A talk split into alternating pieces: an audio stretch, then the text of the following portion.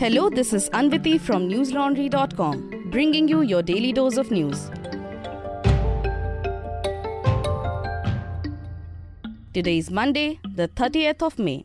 The Uttarakhand and Punjab Special Task Force on Monday arrested four people from Nayagaon area in Dehradun in connection with Sidhu Moosewala murder case, the Quint reported. According to N D T V, one of the suspects was hiding among the pilgrims who were a part of the Hemkund Sahib Yatra when the S T F detained him. The suspects are now being taken to Punjab. The Punjab S T F received information that the accused were in Dehradun, after which they contacted the Uttarakhand S T F. A blockade was imposed in the Nayagaon area from Monday afternoon. Singer and Congress leader Sidhu Moosewala's murder was allegedly planned in prison number eight at Tihar Jail in Delhi, A N I reported. The same report has claimed that the Delhi police traced a phone number that led them to Mohammed Shahrukh. Shahrukh is a convict who was using a messaging app to communicate with Canada-based gangster Goldie Brar. In a Facebook post, Brar has claimed responsibility for the killing of Moosewala, though no official statement from investigators have come up in this regard. Punjab D G P V K Bhavra told the media that Moosewala's manager Shaganpreet's name had come up in the murder of Vicky Middukhera, a youth Akali Dal leader, last year. In a social media post put up by Brar, Moosewala's murder appeared to be a revenge for Middukhera's death, N D T V reported. The twenty-seven-year-old leader was on the radar of gangsters for a long time. Six people have reportedly been detained in connection with the murder. Sidhu's father has demanded for the probe through a sitting judge of the High Court, handing over the investigations to C B I or N I A. He has also demanded to fix the responsibility of officers who leaked letters about the withdrawal of security. Now the Chief Minister of Punjab, Bhagwant Mann, has agreed to all these demands, Times of India reported. Shubdeep Singh Sidhu, most popularly known by his stage name Sidhu Moosewala, left his residence at four thirty p m on twenty-ninth May in a jeep. Along the way, a vehicle obstructed their path and started shooting. Moosewala was in the driver's seat. Eight people attacked the singer's car using A K ninety-four rifles. thirty empty shells were recovered from the scene. The singer and leader was then rushed to a nearby hospital where he was declared dead upon arrival, the D G P informed. This attack came just a day after the Punjab C M Bhagwant Mann decided to reduce the security of four hundred twenty-four people, including Moosewala. This step was taken in order to tone down the prevalent V I P culture, N D T V reported. Farmer leader Rakesh Tikait was attacked with a microphone and then ink was thrown at him at a press meet in Bengaluru today, N D T V reported. Protesters barged in on a press conference being addressed by the farmer leader Tikait on thirtieth May to obstruct the proceedings. Visuals from the incident showed a man approaching Tikait and hitting him with a microphone placed before him. Another man then threw ink at him. Bharatiya Kisan Union leader Rakesh Tikait had organized a press conference in Bangalore to speak about a sting operation which was conducted by a regional channel. In that operation, Karnataka farmer leader Kodihalli Chandra Shekhar was allegedly caught asking for money. Tikait stressed on the need for appropriate actions when an argument took place and black ink was thrown at him. After the incident, both sides started attacking each other with plastic chairs at the venue. Following the attack, Tikait accused the B J P for causing the violence. According to A N I, he said, and I quote, "No security was provided by the local police here. This has been done in collusion with the government," unquote. Kisan Ekta Morcha put out a statement condemning the attack. They said, and I quote, "We strongly condemn the cowardly attack on Rakesh Tikait in Karnataka. Such attacks are happening only to break our spirits. Some people are not able to digest the victory of farmers in the farmer protest. The self-esteem of farmers is being hurt, against which we shall protest," unquote.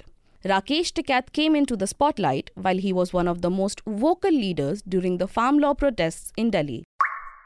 A day after the Nitish Kumar-led Janata Dal United picked former Jharkhand lawmaker Khiru Mahato for the Rajya Sabha seat over Union Minister R C P Singh, the Bihar Chief Minister has said R C P had been given all opportunities along the way, Hindustan Times reported.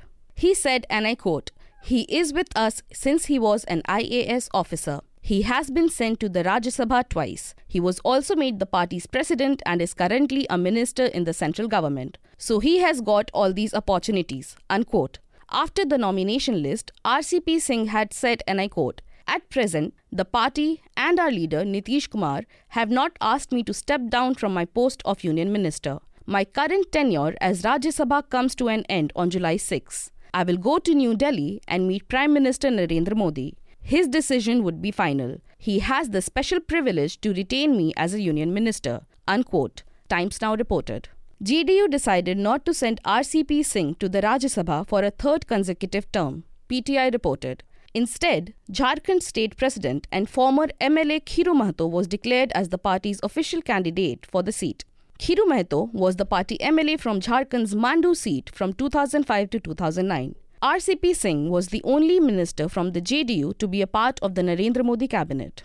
A report by The Hindu stated that J D U's decision to not renominate Singh is being seen as distrust between the party and B J P. B J P and J D U have been together since nineteen ninety-five, with the exception of a small break after two thousand fourteen. J D U is clear that if the B J P brings back R C P Singh to keep his position in Union Cabinet, then the distrust between the two allies will grow. Listeners, we have multiple sources to get our news today. But until not very long ago, apart from the print media, our sole source of news was the state broadcaster Prasar Bharati, which runs Doordarshan and All India Radio. It is still an important source of news and information to significant sections of the population. However, all is not well at Prasar Bharati. Questions have been raised about the functioning of its leadership, especially the C E O, Shashi Shekhar Vempati. But who is Vempati? How did a person who worked on Prime Minister Narendra Modi's two thousand fourteen election campaign rise to helming the Prasar Bharati? My colleague Basant Kumar reported on Vempati's rise, how he has been running the organization and why he is under the scanner now. Read Basant's report titled, "Is Prasar Bharati's C E O letting his allies damage the state broadcaster?" on newslaundry dot com. The piece is also available on hindi dot newslaundry dot com with the title "Yuvraj of Jungle Raj in Prasar Bharati, Shashi Shekhar Vempati aur unke senapatiyon ka samrajya." Listeners, if you like the work we do and want more in-depth investigations like this, do consider subscribing to News Laundry. Remember that we are able to deliver these reports free from corporate or government influence only because we don't depend on them for ads. Our journalism is funded by you, our subscribers. So if you aren't already a part of our ad-free system, subscribe by going to newslaundry dot com and clicking on the red subscription button at the top right corner. Subscription plans begin from rupees three hundred a month. Shruti Sharma, Ankita Agarwal and Gamini Singla have secured the first, second and third rank respectively in the Civil Services Examination two thousand twenty-one, the results of which were announced by the Union Public Service Commission on Monday, N D T V reported. The topper, Shruti, is an alumnus of Saint Stephen's College and Jawaharlal Nehru University. Shruti has been preparing for the U P S C Civil Services exam from Jamia Millia Islamia Residential Coaching Academy, the Indian Express reported. The Civil Services Examination is conducted annually by the U P S C in three stages: preliminary, main and interview, to select officers of the Indian Administrative Service, I A S, Indian Foreign Service, I F S and the Indian Police Service, I P S, among others. Taking to Twitter, Prime Minister Narendra Modi congratulated all the successful candidates. He said, and I quote, "Congratulations to all those who have cleared the Civil Services Main Examination two thousand twenty-one. My best wishes to these youngsters who are embarking on their administrative careers at an important time of India's development journey when we are marking Azadi Ka Amrit Mahotsav," unquote. The Delhi High Court has directed the Delhi police to hand over the status report in regards to the vandalism that took place at Arvind Kejriwal's residence in March, Bar and Bench reported. A bench of acting Chief Justices Vipin Sanghi and Sachin Datta observed that as the status report directly relates to the security of the Chief Minister of Delhi, it would not like to disclose the details to the public, the New Indian Express reported. The bench said, and I quote, "It concerns the security arrangement at C M residence. In view of the aspects of his security, we are not inclined to share with the petitioner. However, we direct a copy of the status report be placed before the C M Secretariat in a sealed cover," unquote. The news report states the court telling Additional Solicitor General Sanjay Jain, and I quote, The whole issue concerns lapses. We have observed that there have been lapses, therefore the issue about disciplinary action should also be given. You will not redact anything. Give the entire report." Unquote. The plea was regarding the act of vandalism that happened at the official residence of Delhi Chief Minister on thirtieth March. Members of Bharatiya Janata Yuva Morcha, youth wing of the Bharatiya Janata Party, had been offended due to Kejriwal's alleged controversial remarks on the movie The Kashmir Files. The angry mob had breached the barricades to reach the entrance of the house while destroying public property. A total of twenty-one bodies have been found so far by rescue teams from the crash site of a private plane in Nepal, an airport official said on Monday, Times of India reported. The crash site was found this morning, nearly twenty hours after the plane went missing. According to local authorities and media, no survivors have been found so far. The incident happened after a private plane carrying twenty-two people, including four Indian nationals, crashed into the mountainous regions of Nepal in the middle of a bad weather on the twenty-ninth of May. Bhadindra Mani Pokhrel, spokesperson of Nepal Home Ministry, said, and I quote, "We suspect all the passengers on board the aircraft are dead. Our preliminary assessment shows that no one could have survived the plane crash, but official statement is due," unquote, the A N I reported.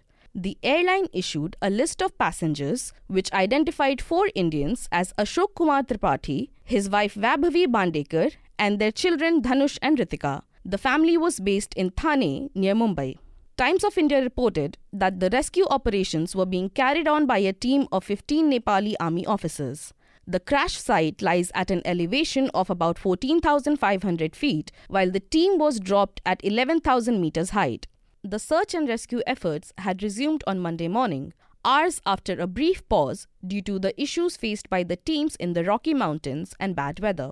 Sudarshan Bartola, a spokesperson of Tara Air, the carrier of the crashed plane, said, and I quote, "As the bodies have been scattered over a hundred meter radius from the main impact point, the search and rescue team is collecting them," unquote, Hindustan Times reported. According to N D T V, the Mustang region, where the crash took place, is largely dry and arid. The world's deepest gorge, that goes down three miles vertically between Dhauligiri and Annapurna Mountains, runs through this district. That's all the news we have for you today. Have a great day or a good night, depending on wherever you're listening from. See you tomorrow. All the News Laundry podcasts are available on Stitcher, iTunes, and any other podcast platform. Please subscribe to News Laundry. Help us keep news independent. To catch all our podcasts on news, pop culture, current affairs, and sport, visit newslaundry dot com. Follow us on Facebook, Twitter, and Instagram, and subscribe to our YouTube channel.